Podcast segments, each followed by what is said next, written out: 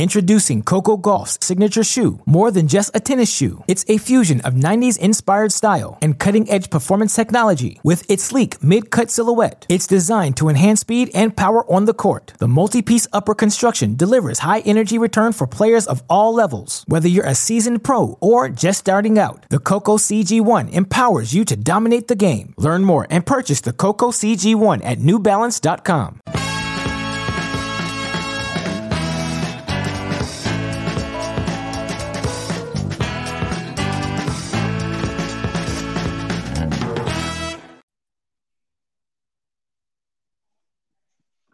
episode of Tennis Bets on the Tennis Bets Twitter account, the Tennis Channel YouTube, tennis.com Facebook. Mitch Michaels hosting the show. We're also on the Tennis Channel Podcast Network. Got our experts back in the building Kenny Ducey, Zach Cohen. Guys, welcome back. Kenny, I know this is tough for you to take time out of your day rooting against Casper Ruud, but welcome to the show.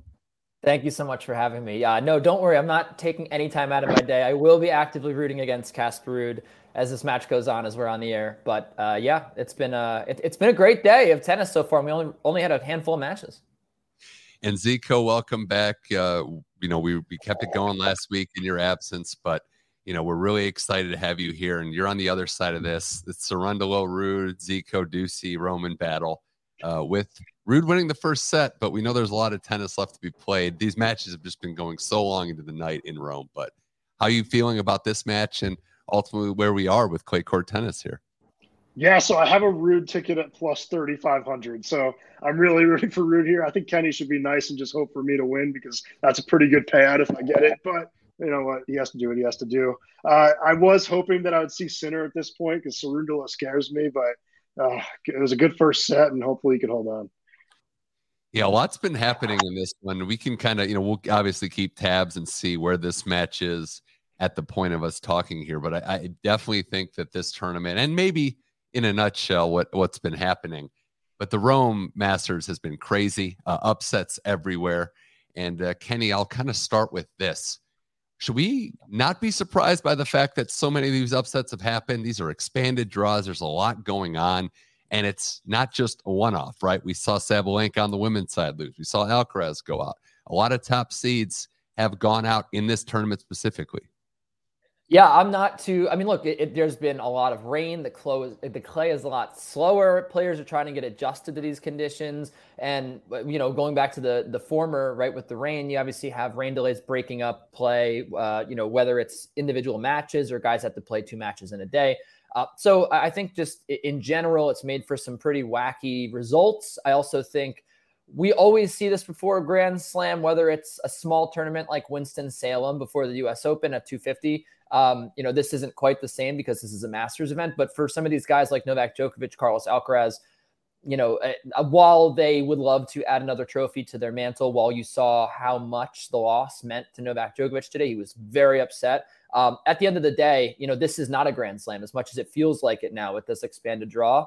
But yeah, I mean, I, I think going from Madrid, which was just the quickest clay ever, to this is certainly going to produce some different results. You're going to have different guys winning matches this week uh, than last week, unless we're talking about, you know, the Stefanos Tsitsipas's right. of the world. And Zico is our court, you know, expert conditions guy. You can comment on that too. But I, I think there's a lot to be said about that. It's on one hand, the top players even the players that got results, it's not even a form thing. It's Sabalenka played well in Madrid, didn't necessarily need it, needed some rest in her case. But the flip side of that is some of the not lesser players, but the players that need the result more, they're the ones that are in it to win it. You could find value if you just scout and figure out who those players are. Yeah, and I think Kenny nails it on that too. It's almost like the end of the regular season for you know any other sport. It's these mat these matches just don't mean as much as you'd like them to for a top player. So yeah, you're not getting maybe not maybe I wouldn't say not maximum effort, but you're not getting the maximum focus. Yeah, and in in Djokovic's case too, and you can talk about a player of his regard, his caliber. He's been open right where he said, and he lost to Holger Rune, so he actually went further than a lot of these other players, but you know, Masters events aren't the name of the game for him. He's been open even before, you know, pre-COVID times. He lost to RBA in Miami, and he said that, look, I'm not, you know, gearing up for Masters. It's all about majors. So I think there's something to be said for that approach. And I think that that's a look. It's a trap we all fall into as well. Oh, this guy. You know, I, I hate when people are like, he doesn't, he doesn't really care about this match. He doesn't want to win. Like, look, Novak Djokovic wants to go 60 and 0. Okay, he wants to win every match. Clearly, he doesn't want to lose to a 19 year old kid. Uh, he wants to remain the greatest player of all time.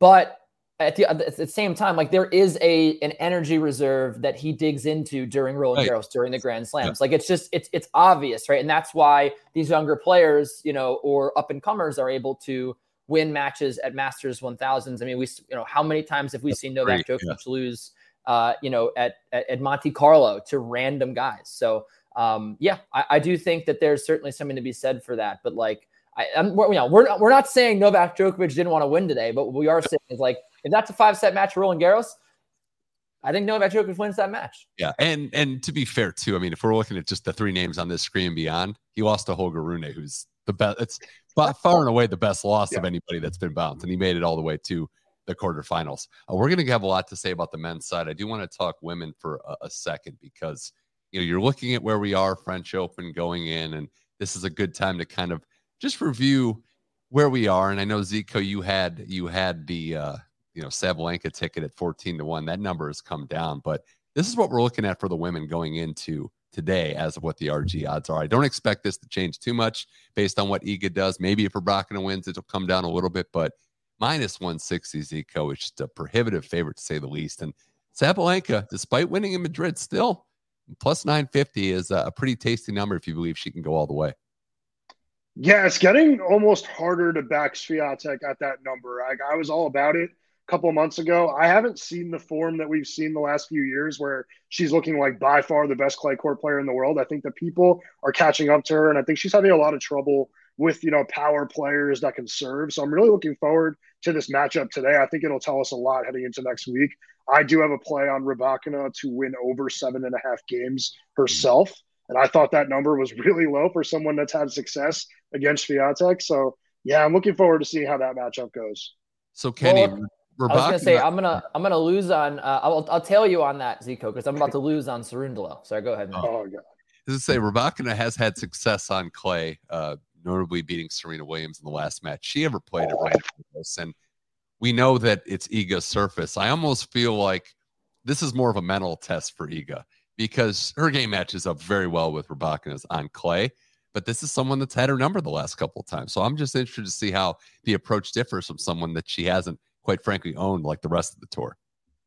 Yeah, we know that head to head, it's not king in tennis, but I mean, it certainly does make a difference on the court, uh, which we'll get to later on in the show because there there are some spicy head to heads uh, left in the draw. But yes, I mean that, that is going to play a mental role against Swiatek, you know, especially with Rybakina and knowing Swiatek's tendencies, knowing how to combat the, the, the heavy topspin. So I, I, do think that that's a very sharp play, and I do think there is always value in taking players that have not especially in a situation like this, a player like Rybakina, not known for clay, the market is not going to uh, really respect her ability on the surface the same way it would respect her ability on a, you know at, at a hard court master or hard court 1000 level tournament. Uh, so yeah, I think that you always want to continue to buy low on players that you think are top five players. So I think I think Rybakina is definitely a top five player. You want to buy low on them, improving on clay because that's you know unless you're Naomi Osaka, you're always going to be trying to improve on that yeah. surface. I that's good. I I do think though it's that true. These futures, said, I don't want to do it. So these futures, I almost feel like just don't even make them. Just if you have a beat on someone against Iga, just go for it there in that match. Because I don't, I would trust a one-on-one matchup versus having to run through the gauntlet of the draw. Because I feel like these numbers are so skewed that you don't know what's going to happen. Yeah, that absolutely. Said, yeah. That said, tomorrow now we don't know what the semifinals are officially until the Iga match is done. But I just want to throw this out there for you guys. If Iga does win, she plays Ostapenko, who's 3 0 against Iga head to head. Now, it's been a little bit. The last match they played was in Dubai. The last loss Iga had before she went on that incredible winning streak, the longest of the 21st century, ran from all the way through French to through the loss in Wimbledon. Zico, if it is Ostapenko and Iga, any play in this one that you would like? I don't know what the odds are going to look like, but it'd be worth sprinkling on Ostapenko. I had a friend of mine who was really high on Badosa today, and I'm like, I don't think that's the right play, just because you know, in a sport where you know you get you could doubt yourself so much. Ostapenko just never has that. She she sees the ball, she tries to hit a winner, she doesn't think. I mean, sometimes it doesn't go her way, but she's a really tough player to bet against, and you know, a good player to be on as an underdog. The one thing I would say is that she's played a lot of tennis this week, three three set matches, uh, you know, and, and these are grueling conditions. I mean, we're seeing it today with with Cerundolo on the men's side, uh, playing through these heavy courts, you know, as the clay court guy or as the court speed guy. It definitely does take a little bit of a toll, and I think especially against a player as good as Swiatek is, it, it could certainly you know make a difference. But I agree with you. I mean, I think Ostapenko is another difficult match for Swiatek. It's going to be hard for her to run the gauntlet and win this one you could use a lot of different words fearless, crazy, erratic, whatever you want to say. But the point is, Ostapenko is not going to be intimidated out there, and she's going to go for it. It's going to be good. It's going to be bad. Love her as a as an underdog, though. Just want to put that. Yeah, of course. What, one one thing you can't say is she doesn't have 2020 vision, but that's about it.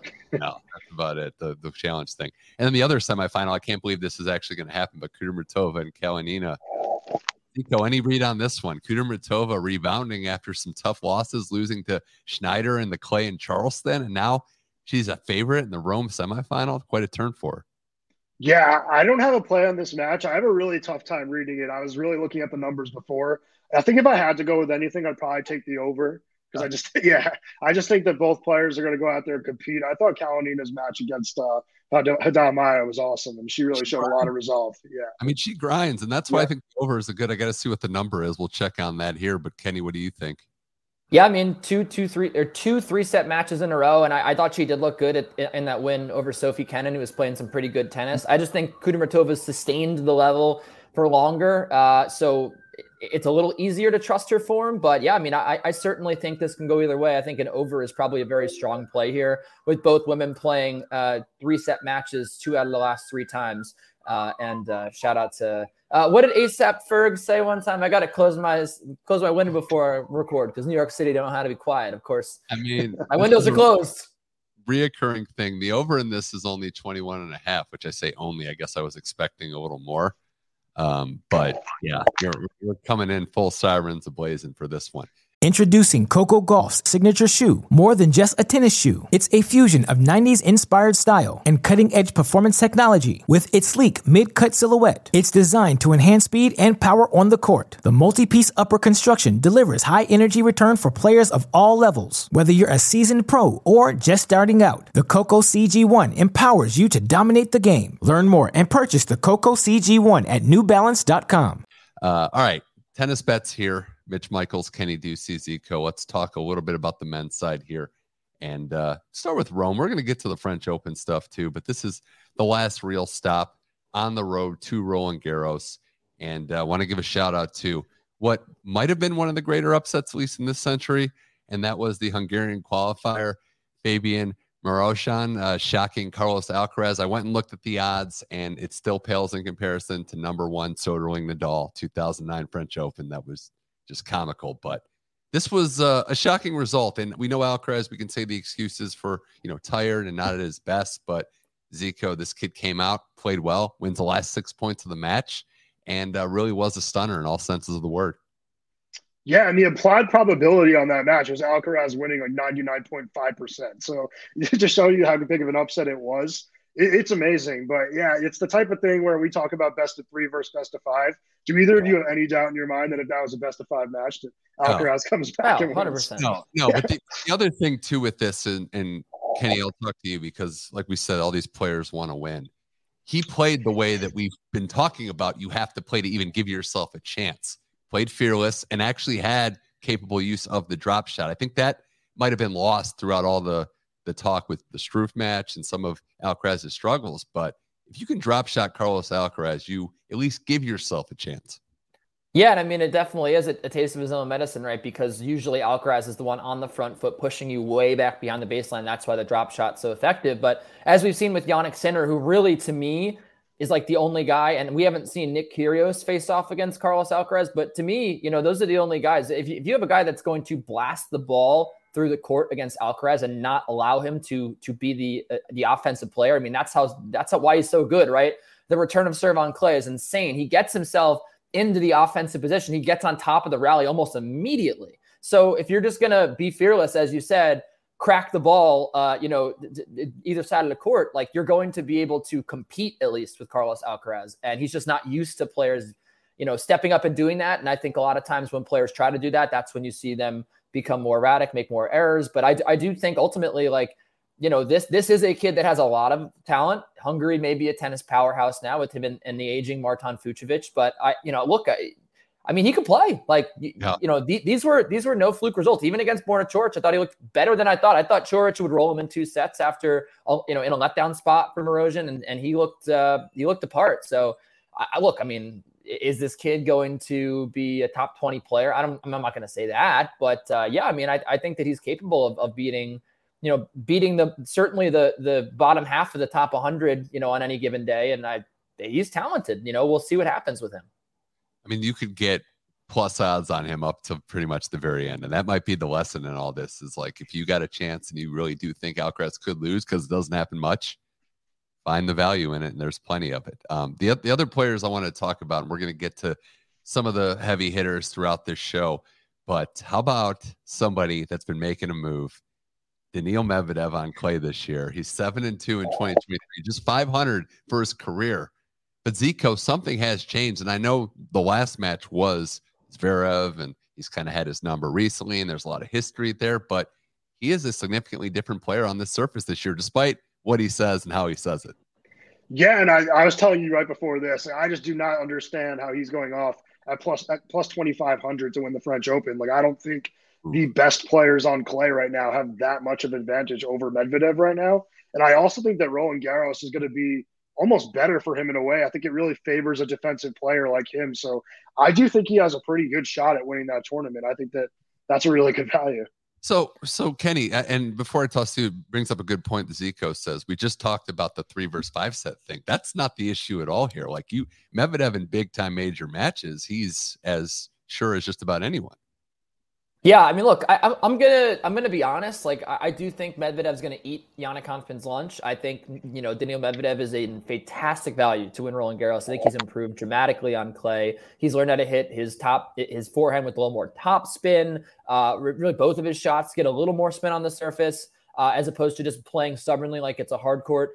But like I, I, still think he's got a little ways to go. I still think the movement's not quite there. Like he, like I was watching that match yesterday against Zverev. He really wasn't sliding at all. Like he right. still tries to dig into the clay as if it's a hard court. So I'm not quite sure he's like a nat. You know, uh, he's never going to be a natural clay courter, but I'm not sure he's really fully adjusted quite yet to playing on the surface. It still seems like he's a little stubborn, and stubbornness is the name of the game. With Daniil Medvedev, he's the, I think he's the most stubborn, maybe one of the most stubborn people in the world. To be frank, uh, he has so much faith in, in his ability to play tennis. Uh, that's what makes him so great. His his ego, you know, but uh, that also leads him to lose because I don't think he makes adjustments a lot. I think that you know, like I said, on on this surface especially, he's he's definitely learned how to play on it more, but he's still got a little work to do. With that said, though, I mean, yeah, I think we, I, I, have no problem saying he's a top five player on clay. No problem saying that right now. I really believe that. I think he's, yeah. he's going to beat just. I mean, he, he's going to win this tournament in my in my eyes. If it's not, if it, if Tsitsipas doesn't look uh, incredible against Borna Coric, which is oh, certainly it's certainly something that I, you know, I could see happening. I could see Coric kind of pushing him, and Tsitsipas hasn't looked like the, the most crisp this year, which we'll get to. But um, I think Medvedev could win this tournament. But yeah, so I think he's I think he's definitely in my top four favorites to win Roland Garros. Well, I don't know that I, I got to put Holger in the mix for this tournament too. I don't want to downplay sure. that, but the big thing with the big thing with uh, Medvedev in this regard is that I, we'll see what the draw looks like. We'll see where he's at. Not to win, I agree with you. They're not in that contender necessarily to win the whole thing, but to maybe win a quarter, to maybe win a section, depending on what happens, there could be some value there. All right, now joining us, certainly not last and and certainly not least, but Pamela Maldonado is here on the show. Uh, we were just talking about Daniil Medvedev, so uh, we got a little dirty talking about him. But Pam, welcome back to Tennis Bets. Medvedev. That's right up my alley. I'm super excited for him. I think he's playing well. He doesn't hate. He doesn't hate Clay right now. so no, he doesn't. And we were we were discussing this in, in greater detail. We we touched on a little bit, a little bit, but the timing is perfect. Uh, how do you review Djokovic's form in Rome? Gets to the quarterfinals, plays some heavy sets of tennis, loses the Holger Rune, who we're going to touch on in a second, but you came on the show, you made your debut, coming in on fire saying Djokovic is the greatest. So I want to hear the experts' analysis of Djokovic in Rome. He is still the greatest. Let's start there first. but I mean, he's coming into this with a lot less reps than a majority of the players on tour right now by at least like a dozen matches. So if you saw in his last couple of matches, he's kind of winded and yeah, he's trying to get back into a rhythm of things. And going up against Holger Rune was probably the worst matchup that he could have because Rune, they kind of have very similar playing styles right now very solid from the baseline. The drop shot when they know it's just you're kind of looking at a mirror effect here. And Rune is just like the better. He's younger, and he just came into this with a lot of fight, fighting power. And yeah, I mean, Djokovic, maybe his elbow is still kind of a thing. He was wearing those two sleeves today, and maybe he's trying to cover up something underneath, but we don't know. Um, I would say still in a best of five it's probably going the distance, but I, am not convinced that he is the strongest candidate to win the French Open right now. But if, if we're talking about like the grand scheme of things, it's still Djokovic. well, yeah, and and we're gonna give credit a lot in Holger's case because when he beat him in Paris indoor, at the end of that third mm-hmm. set, he was on fumes. It looked like he couldn't go. If it went four, it would have been completely over. That said, Holger being firmly in the mix here, Zico, I want you to touch on something here on clay, the hardest thing in any surface is to be able to finish points and to get out of rallies. This kid, for all his personality that takes the spotlight, his game is there. And I think this was a testament to how he played in that third set. Some brilliant tennis by the Danish kid. Yeah, and I also think there is something to his mentality. We, we just spoke about Ostapenko. Like he doesn't get on the court with Novak Djokovic and think he's going to lose, and that's you know half the battle when you're playing somebody that great is thinking you can do it he's you know as tough as nails. I know he's a little bit of a head case, but it's in a good way, almost like Djokovic. So I do think that that helps him a lot, and there just are no holes in his game. So yeah, that's why I think his future is so bright. And I, yeah, the future is now for him as well. So, I mean, so yeah, Kenny and Pam, I do want to bring this up because this is going to be a topic point. We're going to look at the actual odds too. But would you put him at number three right now going into Roland Garros? Why or why not? No. Okay. You put Djokovic at number three or Rune no, at number no, three? Rune at number three. Yeah, I would. I would say. Uh, I, I, would probably still. Honestly, I would say Medvedev has a better chance to win than Rune, but it's very close. I would say that they're. Uh, I would say that I would say that they're three and four with Tsitsipas. I mean T four. I mean, like to be honest, those are my five. I don't really know what the order looks like for three, four, five right now because I, look. I don't want to overreact too much to Rome. Right. And I, I, think that we had the, uh, you know, we had the the tendency to overreact to the Madrid results. What I will say about Novak Djokovic, he is 35 years old. The thing that came to mind today is he is just a little old. He's just a little old. I, I know, I, you know, I'm, he's only what probably five years older than me. I'm not calling him old in general, but the elbow, the hamstring, the I mean, you want to talk about last year, all the injuries. You, I mean, you go back to Australia. Remember the Enzo Couacaud match when he lost the second set? Like these these things just continue to happen. And I know that, like, you look at the last four years when Novak Djokovic has won a slam, it's never been really clean. Like, it's never been just like a dominant performance like we're used to seeing with, like, you know, I don't know, the Feds and Nadals. But it, it's certainly like there's always something going on with him. So I'm, I'm going to hesitate before I say that Novak Djokovic isn't going to win Roland Garros because really, when you think about it, his mindset as a as a champion. He knows Rafa may not be in the draw or may not be 100%. He knows that he hasn't won a lot of Roland Garros. This is a good opportunity for him. So I could see him just going all out here. Maybe one last ditch effort to win one more grand, uh, one more Roland Garros. But like well, at the end of the day, it just it does feel like the injuries just continue to mount with him, and I don't know what's going on with his body right now, but. Uh, there's a lot of younger, fresher guys out there, and you know even a Stefanos Tsitsipas who took the first two sets off him in the Roland Garros finals a couple years ago. Like, if they meet in the quarterfinals, if they meet in the semifinals, do you feel like Novak Djokovic is going to come through that convincingly or come through that in five sets? Like, I don't know. I think Tsitsipas could out, yes. outlast him. Against Tsitsipas, who has the worst mentality in tennis, yes. Against Holger Rune, less inclined to say yes. I mean, yesterday he was yesterday he was facing the Italian crowd. He was facing Lorenzo Musetti down a break in both sets. He came good. back and won both sets pretty easily. there, there is some. There is Musetti's not Djokovic, but yeah, there is something to say about the fact that as Djokovic ages, it could be like Federer, where Wimbledon is where he just locks it down and plays mm-hmm. his best court tennis, best points, tennis Sam. there. Uh, Pam, I just wanted to get your thoughts on the Rune thing because it was interesting because Nadal's having a press conference tomorrow. Doesn't look like it's going to be a good announcement. I don't think so. You have Alcaraz and Djokovic. That third spot is up for grab, and that's why I posed the question of who would you favor in that, or who would you wager on as your number three? Uh, Casper Ruud. He seems like he's coming oh. back in full form. He's, I mean, he is. He's been. Yeah. He has the most experience out of any of the guys right now in major events where it matters in his semifinal and a final. Can Holger Rune do well? Absolutely. But we've also seen his body break down as a tournament gets deeper, as a match goes into a fourth and fifth set he's not 100% with his body. So we've, uh, I mean, he's yeah. kind of like up in the air for his ability there. Um, but let's see. I mean, Tsitsipas, I would put Ruud probably. I mean, I'm sorry, I would put uh Rune probably like top six, but definitely not top three. Well, we'll, I, we'll, we'll let Kenny respond because.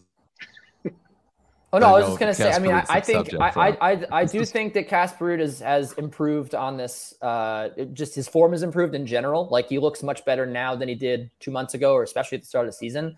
Uh, but I, I, still think that, especially with Medvedev improving on clay, his backhand is still like so loopy. The net clearance, uh, they showed the numbers today on the centimeter. I mean, his net clearance was 12 centimeters higher than Francisco Cerundolo. And when that ball is going to sit up for some of the players on tour, like Stefano Tsitsipas and Carlos Alcaraz, with just these ridiculous forehands, giving giving them time to run around, giving them time to get back on top of rallies, hit winners. I, I, I, I know that his forehand is devastating. I know he went deep here last year, but I, I was talking to Mitch about this earlier today because he wanted to know why I didn't like uh, uh, why I didn't like Casper or why like why I wasn't a big believer in him. I do think that if you look at his Roland Garros run last year, he did beat Holger Rune, but as you mentioned, Pam, like the the stamina questions were very much there with Holger Rune last year. Remember, he was cramping. All I mean, it really wasn't until Paris when we were like, oh wow, this guy can actually like play a full week of tennis, not die, and uh, you know play these three set matches to beat these players. Yeah. Like it sort of happened out of nowhere, which I don't really know what happened there. But now all of a sudden he doesn't cramp. Anyway, anyway, with that said, uh, yes, I, I, think that his run was a little sketchy, and I think his U.S. Open run was a little sketchy as well. He beat Corentin Moutet in the fourth round. The Karen Khachanov win was nice, but I, I know being there at that match, I, I didn't feel like I thought Khachanov could have played a much better match. So look, I you know, is he a top ten player? Yeah, uh, he is. But I, I think that when you go to Roland Garros, and I think the draw is going to be a lot tougher for him this year. That's my biggest point.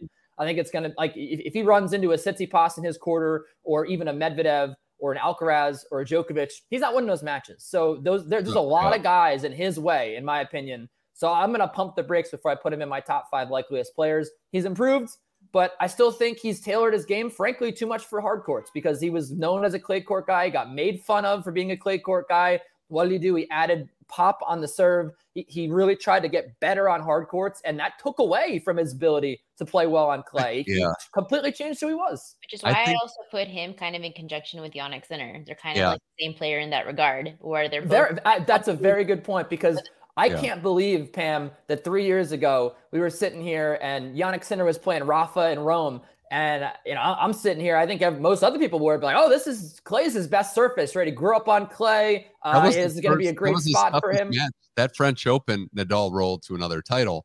Right. Sinner was the only one that gave him like a competitive. That, yeah, yeah. To, to, give him a run. Like, yeah, he was the. We were like, oh, he's a, he's a, he can play on clay, and then now all of a sudden and, you see him almost beat Djokovic, Wimbledon, yeah. the U.S. Open. Like, oh, this that's, clay think, is not his surface. I do think for Casper Ruud, and just to put a bow on him, he's open that he messed up his offseason. He went played exhibitions with Rafa. He said he would not do that again.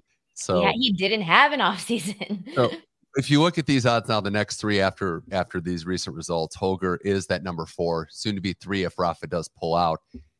Mm. Ruud is number seven, which would be six on this list, but there's a significant drop off with Jannik Sinner. So something to consider as we look to see if there is no Rafa, Alcaraz and Joker on different sides. Pam, I know you're someone that targets who can win quarters, who can win sections. Draw is going to be huge for a lot of our predictions going forward. Yep. You absolutely uh typically I like to money grab a line early. So, like Carlos Alcaraz, I tweeted him back in March to take him to win the French, and it was plus 225. Now he, I got laughed at, and now he's plus 125 favorite. So, thank you. But yeah. a uh, lot of times you can do a money grab, but that's only when you know that a line is going to move. For right now, I don't care if like Novak goes from like 150 to 125. That's not of interest for, for me. Like I need to see a draw at this point just because we've yeah. seen so much variance between all of these players where Casper wasn't having a good season and now he's rounding into form where Tsitsipas is maybe gaining a little bit confidence unless he plays Carlos where I mean you kind of like have all of these if if and thens happening so like this is probably the most important draw that we're ever going to have. Uh, I think and I think the draw. Well. Yeah. yeah. I go ahead. Did, did, you want to change the subject here, Mitch? Because I no, I mean I, I was we, I was down to talk about we, we recapped it well with Medvedev right before you got on that the draw is huge for him. Like if he has a, a draw for sure, look for him to do damage. I, uh, the last thing I would just say is that we can all pretty much agree that there's no real concern with all the tennis that Alcaraz has played and some of these players. He got the loss early. He's going to be okay. He's mm-hmm. going to rest up. We'll just see what happens there. I do want to, Kenny, I want to get into some of these picks though, because we still got some action in Rome. And, you know, for you guys, Zico and Kenny going head to head on the Ruud Cerundolo d- debate that Zico won in his case. We've got some. I won the last one, so I don't even know what our head to head is, Zico. But I don't know. I no, what was the last? Was it like Altmaier? I had the, I had the short. Yep, I had the short spread over Altmaier. And Pam, you're also on Coric to cover the spread too. So this is some real unity here in this matchup tomorrow. Tsitsipas and Borna Coric, who he defeated to win the Cincinnati Masters last year. So could be some uh, we're, we're in this together or it's going to be a bad day for every one of us yeah i don't know if i love him to win outright um, just because i mean i probably will but i'm just more conservative i'll take the plus uh, plus games any day but i mean if you look at george and his history he kind of crushes and dominates or at least is very competitive against one-handed players and one-handed backhanded players and Stefanos Tsitsipas like he's like I said he's just he has the worst mentality in the game as soon as he starts to like flunder. Oh, everything kind of like yeah. falls and tumbleweeds down, and he just can't do it. So, I mean, I think he's just coming into this. It's one of those things where Coric is just playing great tennis right now. Mm-hmm. He is such a backboard. He has the counterpunch ability. Eh, Stefanos Tsitsipas, his backhand is like the weakest part of his game. It's not very strong. It's not. Uh, it's not aggressive. It's not a it's not an offensive play. He's just putting it back into play. And George has the ability to attack that. Yeah. And I just I love George in this spot as an underdog. Right. And as Zico, you were saying, right, he looks like a 12 year old when he was fully shaven. Oh, No, I had the same thing down. No, I mean, George's backhand has also been unbelievable. So if they get into any backhand to backhand exchanges, like that's where he's going to really do some damage and yeah, the mentality is just such a big difference. I mean, Tsitsipas has had trouble in this specific matchup with his mentality, and I do think that Coric is such a strong player in that regard. And yeah, I just think as you know, Tsitsipas might have the more dangerous weapons in terms of the serve and the and the forehand, but like there are no real weaknesses for Coric, and I think that Coric will go after that back end. A lot of, lot of tennis played by Tsitsipas yesterday too, into the wee hours of the night, mm-hmm. early. There you go, back-to-back matches. I forgot about that. Kenny, yeah, and this is one where you and this is another one I want to get to that you and Pam agree on too in different different ways how we're going to do this. But you got Medvedev in straight sets, as you said, eating Yannick Hanfmann's lunch. Shout out to Yannick though, getting into the top hundred, Absolutely. out out forehanding Andre Rublev. I don't think people realize how hard that is to do in a match. He had more winners than him on the forehand side, but you think it ends here and Klavidev just keeps on rolling? Yeah, I mean, you don't, you, you don't, you, you can't hit through Medvedev, especially on a surface this slow. Like you just, I mean, Rublev is a completely different. I mean, frankly, Alcaraz is a completely different uh, matchup for him, right? I mean, that's just two guys just trying to hit the hit the snot out of the ball, and uh, Hanfmann just so sharp. But I mean, I don't think you're going to be able to hit through Medvedev in this spot. I think he's a much better returner right now than Rublev is, and, and I, I think he's going to get him into those long exchanges, and I think he's going to win a lot of points. So uh, I, I, think Hanfmann's been able to hold serve incredibly well because obviously he's he hits the ball incredibly hard. He has a, has a big power game, but and and obviously mm-hmm. loves playing on clay. But I certainly don't know if he's quite ready to step up to Daniil Medvedev. I much rather would take the plus money on Borna Coric winning a set against Stefanos Tsitsipas, which is my okay. pick. I, I I'm, I'm throwing the game spread into the garbage can. I'm just going to take the plus okay. money on him to win a set because I do think given the history, they will. I will say they they only played one time on clay. It, it was a retirement. Tsitsipas was up four one. You yeah. mentioned the mentality, like we talked about head to head earlier. I think it's going to be a big factor. The George uh-huh. two hander doing damage, but yeah, I mean, I, I think um, I, I think Tsitsipas is not serving quite as well as he could be. I think that's the biggest thing. I think Zico talked about his serve being a weapon. It absolutely is. Was not that impressed with his serve yesterday against Musetti. Was not impressed with his ability to return serve uh, quite that much, but you know, I, I do think uh, I do think Coric is a slightly better server than Musetti yeah. is. So I think if he falls behind like he did yesterday in both sets, yeah. uh, he's going to drop one of them. So uh, you know, I, like I said, I think uh, I think this is a, a, a, different matchup for Hanfmann, and I think it's a different matchup for Tsitsipas as well. So I think that's why there's value in taking the other side. Yeah, mm-hmm. careful with the sirens there as well. Just want to, you know, they're coming. You know, it's back. so funny. I didn't even hear them because it's so it happens Bro. all the time. I don't even. I'm numb to it. The the one that happened earlier was like right next to my window. So Second Avenue, baby.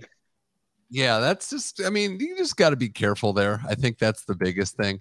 Uh, and and Pam, if we look at the uh, if we look at the other you know way to do this, you look at your reaction to how this is going to go. Kenny likes to spread set the set, spread. Excuse me.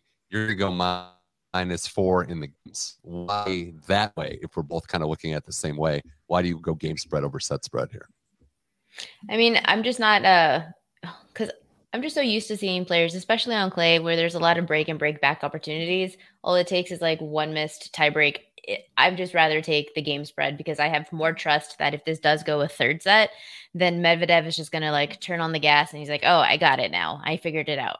Um, and that's what it just it's time. It's never that they're misplaying or they're playing incorrectly, they're playing poorly. It's just it takes time for them to yeah. adjust to this.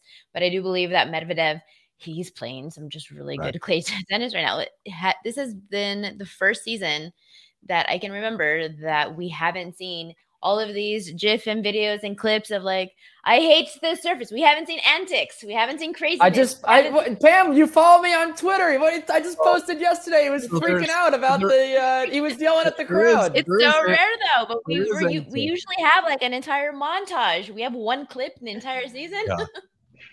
Yeah, there is oh, no, there's, antics, there's but, been some great. Uh, but he is harnessing it a little better, and he's digging in, and you know, it's like the. I don't even want to bring this up because they're remaking the, the awful decision to remake White Men Can't Jump.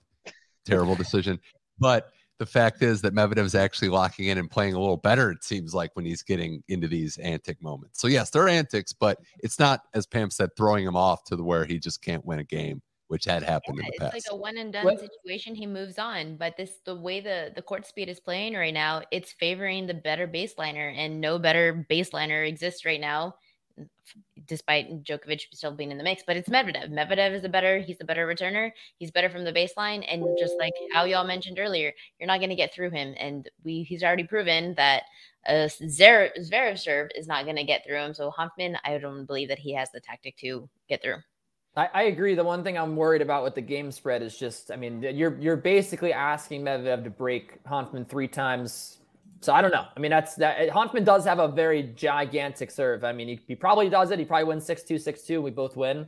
But that's why, if, if Mitch, if you were asking earlier, why I like the set spread over the game spread, I think Medvedev figures out a way to win both sets. I think probably one of them might go to a tiebreak with the way Hanfmann's been serving. Maybe the first set's pretty close. But as we know, uh, as Pam said, you know what he's done from the baseline has been exceptional this week. So I, I, I have no, I, I, have no fear that he's going to drop a set here to Hanfmann. Are we, uh, or should we expect, kind of as a as a bow on all this, should we expect more fireworks in another chapter of Holger Rune and Casper Ruud? Think there'll be some screaming in the locker room, allegedly? No, because I think Rune is gonna absolutely destroy him. So I don't think there's oh, gonna be much oh screaming from okay. Casper's end. I mean, Casper was complaining a lot today about the towels, and I don't know if we want to get into that, but the towels have been a huge issue this week. Apparently, Frances Tiafoe is complaining about but new towels. They're not absorbent enough. Casper carried like seven to his bench. Uh, no, so I don't know. Maybe maybe, no maybe Casper will start more than to, a few too. yeah, maybe maybe uh, maybe one of them will, will, blow their top because of the towels. We'll see. I'm I'm loving this new like let's just get mad about one random thing that doesn't have to do with tennis every week, like cake, a towel. Maybe next week it could just be like an apron. Everyone's becoming more like Nick Kyrgios. Remember last year? I, I, that was my favorite moment of Wimbledon last year when Kyrgios played Tsitsipas you know, you want to talk about the whole dramatics, the fireworks. That was spectacular. But after he was up two sets to one, they, they, they, I was watching the and it's like, where are the towels? Where are the bananas? Where are they? Where are they? Like it was just like amazing. he always finds some reason to yell. That's good. You've been working on that Australian accent. I feel like he's been saving that. he was holding that in his pocket there for a while. He served the bull. That's uh, any final thoughts before we go? Any best bets for this week beyond looking to Roland Garros? Zico, start with you. Anything else you want to get off your chest? Yeah, I don't know. I think I'm probably going to start hedging here with the Ruud play. I mean, I don't, I don't know what the odds are going to be like, but hopefully they're somewhat close. Uh, has anybody seen a line on that match yet? I haven't. I looked. I was I was checking. I haven't seen. I would imagine close-ish, but Holger's coming in with a lot of juice. As good as Casper's played recently. So I think Holger's going to be the favorite in that match. If I have to guess. Yeah. I would think it's going to be more of a pick. Uh, Pamela, anything else you want to uh, go as we get ready for the final lead up, the literal final days before RG starts? Um, I'm I'm sure y'all touched up on this, um, but I mean, I am kind of getting really down and out here thinking about uh, Nadal and what the situation is. Um, I feel like it's got to be the injury has got to be a lot more severe than everyone thought. I just have a feeling that maybe he's going to announce that he's not going to play the French Open, but he will play the US and with hopes of with the hopes or with like an already solidified decision of Roland Garros 2024, that's it. And then I'm done. And that depresses the hell out of me. Yeah. Yeah, that's sad. You got the you got the Olympics in Paris too next year, which Mm-hmm. you know, we'll see. There, there's don't want to speculate on when the end might be. I do think he one last push, whatever you want to say, but there, there wouldn't be a press conference for just good news or like he's starting a podcast or something. So he's joining the team. No. team. I mean, I think the best case scenario for a Rafa fan, or sorry, the the, the Rafa fans would be uh, would be if he says, "Hey, uh, this is well, actually that's not a best case scenario." But I was thinking maybe he'll say, "Hey, this is my last Roland Garros." Which, to be honest, last year, I mean, I thought he should have retired after last year. I thought it was very abundantly clear that his body was giving him a lot of issues, and that he should he should just left on top of the sport. I thought it was going to happen.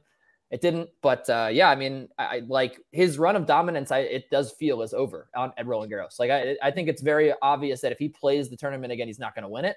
Like with, with the way that all of these all these players are playing, the amount of uh, obstacles in his way. What I do want to say, because this is the end of the show, is I uh, wanted to just briefly mention one thing about the future market for Roland Garros. I know you, pro- I think you put that off limits, but I, I just wanted to add something. Like the draw for me, I do love to wait until the draw comes out to bet. You know, like last year, I think at Roland Garros, Stefanos Tsitsipas had an incredible draw. Immediately bet him following the draw, and the, and the number went way down. Um, so I think there's that's there certainly is value, but guys like Daniil Medvedev at plus thirty one hundred, Taylor Fritz, who I continue will talk about at plus eleven thousand, Felix at plus ninety five hundred. Those Zero. are guys that, regardless of the draw, their number's not going to move. I don't think the draw is really going to, di- unless they're, you know, in the Alcaraz section. But even so, like you're not betting on those guys, you know, to, I see to what you're saying. Yeah. yeah. So I, I think that th- those are just unfair prices, and the number obviously is going to come down as they win a few matches at the tournament. So I, I, I like those, but um, I also think like if Taylor Fritz manages to have the most amazing draw, his number will come down. And, and same thing with Daniil Medvedev. So I like getting ahead of the draw there, but I also think they're the reactionary bets with the draw probably more, work better for you know a Holger Rune or a Stefanos Tsitsipas, where it's like okay, well I already knew he was a contender. I didn't see much value in the number, but maybe I see some now. Well, no shortage of uh, storylines heading into Roland Garros 2023. Some good, some bad, some just flat out weird. Uh, thanks again to all the guests on this show Kenny Ducey, Pamela Maldonado, Zach Cohen. We're back next week when uh, we can discuss. We can take a breath a little bit, get ready for the tennis draws of RG. And remember to find us on the Tennis Channel Podcast Network as well. Thanks everybody for coming on, and uh, it was a pleasure talking tennis with you, finding some common ground here. But we'll uh, we'll see you next week.